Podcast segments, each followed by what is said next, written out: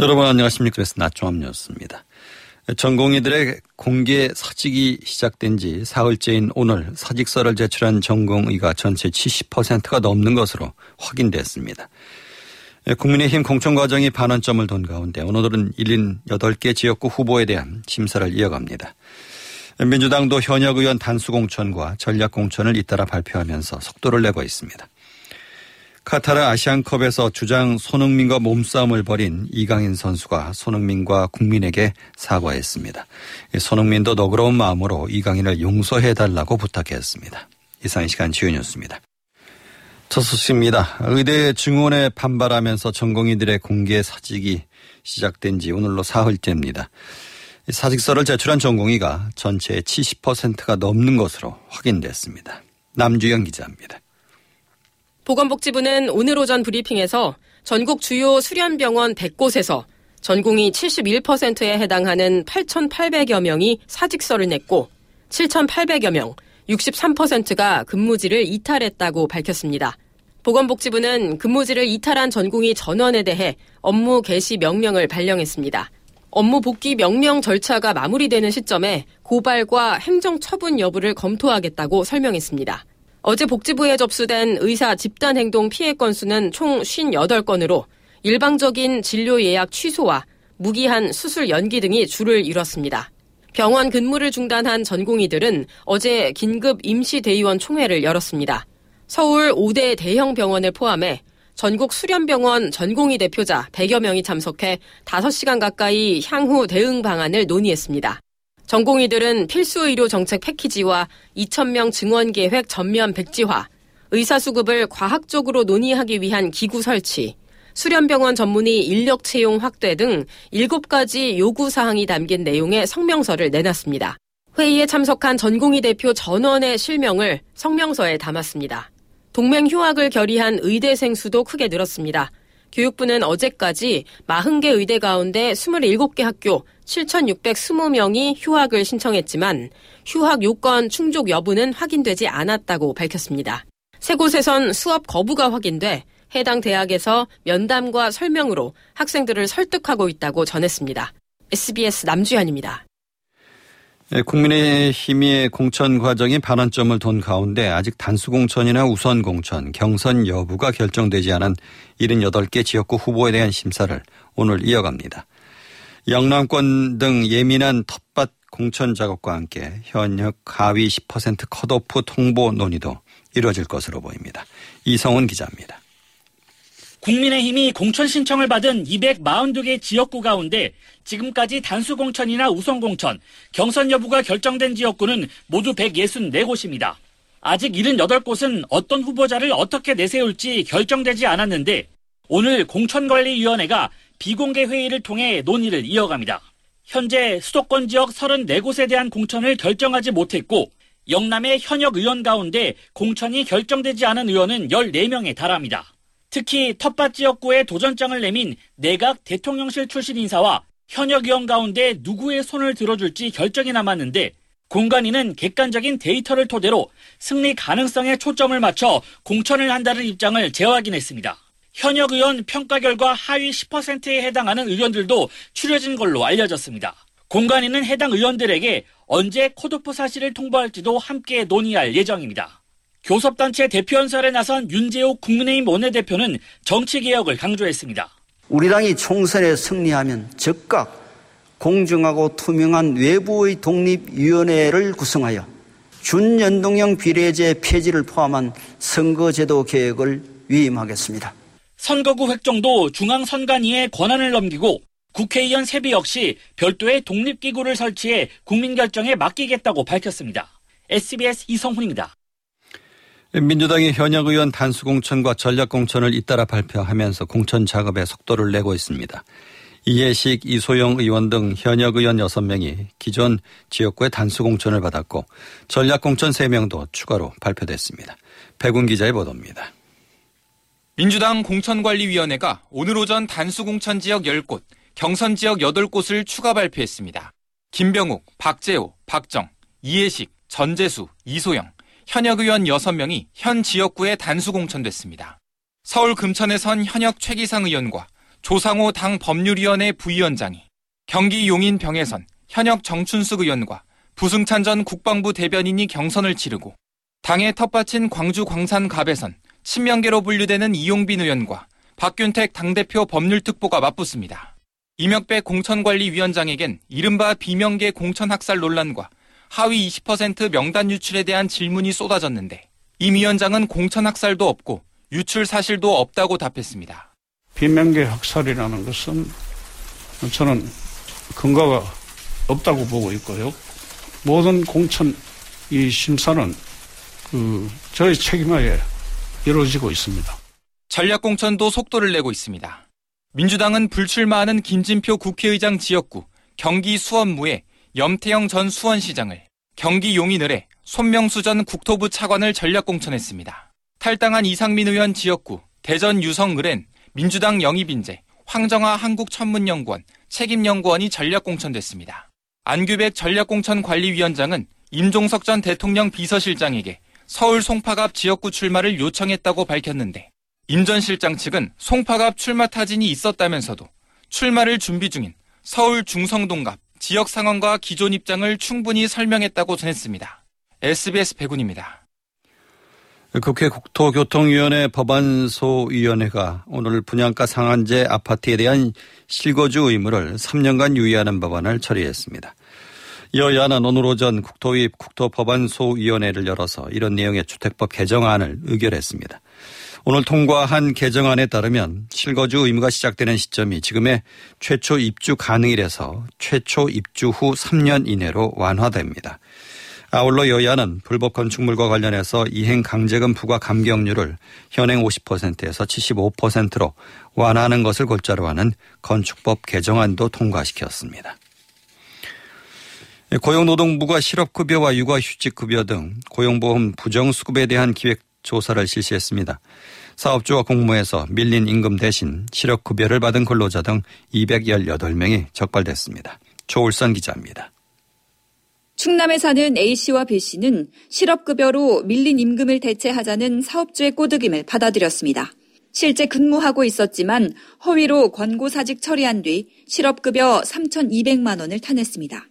전북에 사는 C씨는 다른 사람에게 명의를 빌려주는 방식으로 1년 4개월간 거짓으로 근무한 것처럼 꾸민 뒤 실업급여 1,700만 원을 챙겼습니다. 고용노동부는 이렇게 사업주와 공모해 퇴사했다고 거짓 신고하고 실업급여를 받거나 위장 고용으로 고용보험 수급 요건을 갖춘 뒤 실업급여를 타낸 부정수급자 132명을 적발했습니다. 부정수급액은 12억 1천만 원에 달했습니다. 육아휴직급여를 거짓으로 타는 사례들도 여러 적발됐습니다. 부산의 한 회사에서 사무 업무를 총괄하는 D씨는 육아휴직을 하지 않았음에도 육아휴직 확인서를 허위로 제출해 3,500만 원을 챙겼습니다. 여기에 실제 근무하지 않는 배우자까지 위장 고용하고 육아휴직 확인서 등을 제출해 3,100만 원을 별도로 받아냈습니다. 이 같은 육아휴직급여 부정수급으로 적발된 사례는 82명, 액수는 9억 7천만 원이었습니다. 이 밖에도 이미 근무 중인 근로자를 새로 채용한 것처럼 신규 고용 확인서를 허위로 제출해 특별 고용 촉진 장려금 1억 9천만 원을 부당하게 타는 4개 사업장도 적발됐습니다. 고용노동부는 사업주와 부정수급을 공모하거나 부정수급액이 고액이어서 범죄 행위가 중대하다고 판단한 203명은 검찰에 기소 의견으로 송치했습니다. 고용노동부는 고용보험 부정수급을 자진 신고하는 경우 최대 5배의 추가 징수를 면제해주고 형사처벌도 감면해준다고 밝혔습니다. 또 제보자에게는 부정수급액의 20에서 30%를 신고 포상금으로 지급하고 있다고 덧붙였습니다. SBS 조울선입니다. 10억 원대의 지방자치단체 보조금을 빼돌려서 외제차 구입과 여행 경비 등으로 쓴 육아지원센터 전 직원이 실형을 선고받았습니다. 인천지법은 특정경제범죄 가중처벌법상 횡령과 사문서 위조 등 혐의로 기소된 부평구 육아종합지원센터 전 직원 A씨에게 징역 2년을 선고했다고 밝혔습니다. A씨는 2018년 6월부터 2022년 4월까지 센터에서 회계 업무를 담당하면서 137차례 걸쳐 센터로 지급된 지자체 보조금 13억 3천여만 원을 아버지 명의의 계좌로 빼돌려 부채 상환과 여행 등 개인 용도로 사용했습니다. 카타르 아시안컵에서 주장 손흥민과 몸싸움을 벌인 이강인 선수가 손흥민과 국민에게 사과했습니다. 영국 런던에 직접 찾아온 이강인을 만난 손흥민도 국민이 국민들이 너그러운 마음으로 이강인을 용서해 달라는 부탁을 했습니다. 하성룡 기자입니다. 이강인은 자신의 SNS에 사과문을 올리고 영국 런던을 찾아 손흥민에게 직접 사과했다고 밝혔습니다.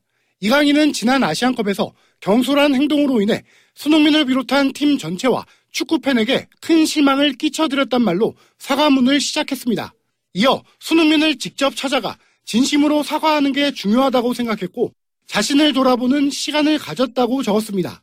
아시안컵 요르단과 준결승을 앞두고 손흥민과 이강인이 물리적으로 충돌한 이후 2주, 이 사건이 세상에 알려진 지 일주일 만에 이뤄진 사과입니다. 이강인은 요르단전 전날 식사 자리에서 일부 선수들과 별도로 탁구를 쳤습니다. 손흥민이 제지하려 했지만 이강인과 언쟁을 벌였고 결국 두 선수는 몸싸움까지 했습니다. 이강인은 식사 자리에서 절대로 해서는 안 될 행동을 했다. 깊이 뉘우치고 있다며 잘못을 인정했습니다. 다른 선배와 동료들에게도 연락해 사과했다는 이강인은 앞으로 더욱 올바른 태도와 예의를 갖추겠다 약속드렸다며 축구팬에게 실망을 안겨드려서 다시 한번 죄송하다고 고개를 숙였습니다. 이강인과 런던에서 만난 사진을 SNS에 올린 손흥민도 입장을 밝혔습니다. 손흥민은 힘든 시간을 보낸 이강인을 팬들이 너그러운 마음으로 용서해 주길 바란다면서 이강인이 보다 좋은 사람, 좋은 선수로 성장할 수 있도록 옆에서 특별히 보살펴 주겠다고 약속했습니다.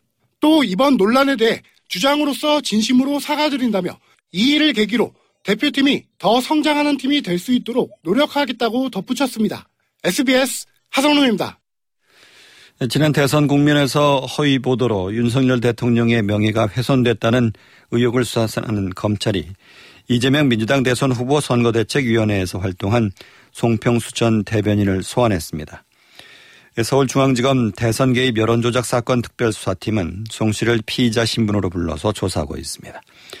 검찰은 송 씨를 상대로 인터넷 매체 리포액트 허재현 기자와 접촉하는 등 보도 과정에 관여했는지 추궁하는 것으로 알려졌습니다. 송 씨는 민주당 김병욱 의원의 보좌관 최모 씨, 국회 정책연구위원 김모 씨 등과 공모해서 허 기자가 이른바 가짜 최재경 녹취록을 보도하는 과정에 관여하는 혐의를 받고 있습니다.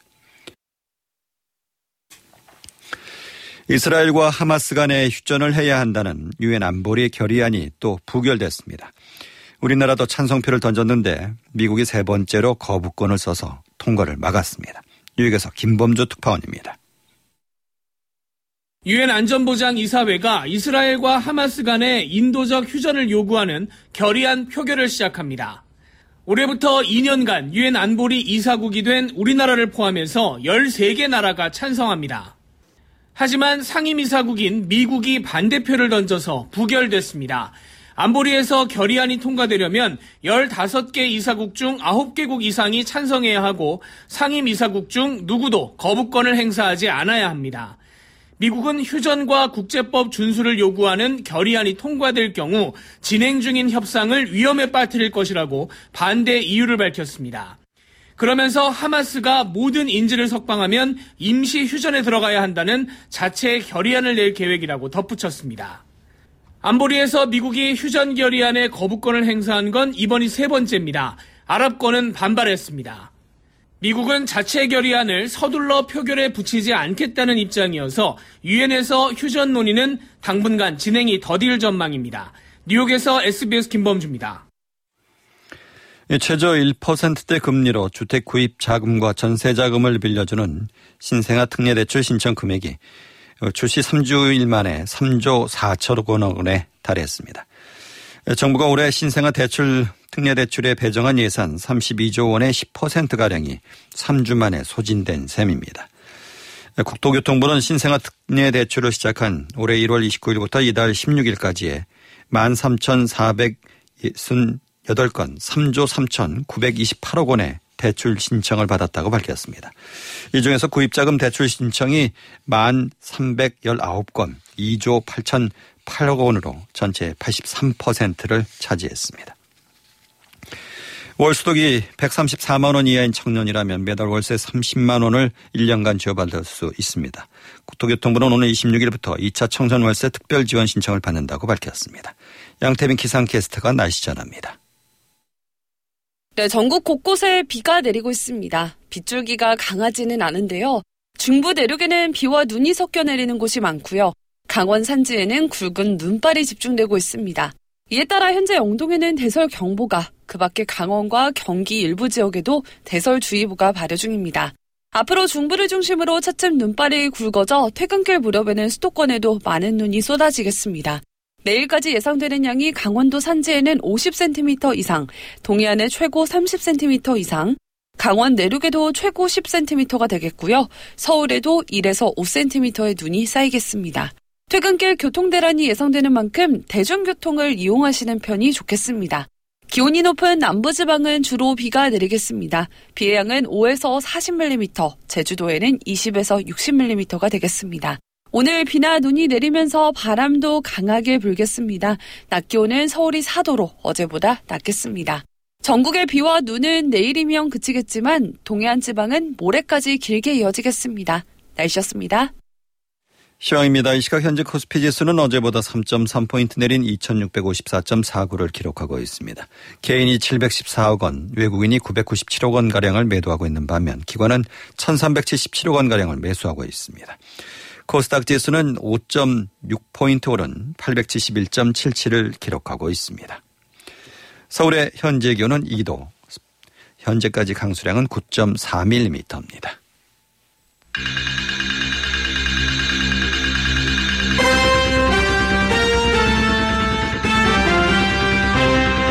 SBS 낮종합 뉴스 진행의 박광범이었습니다.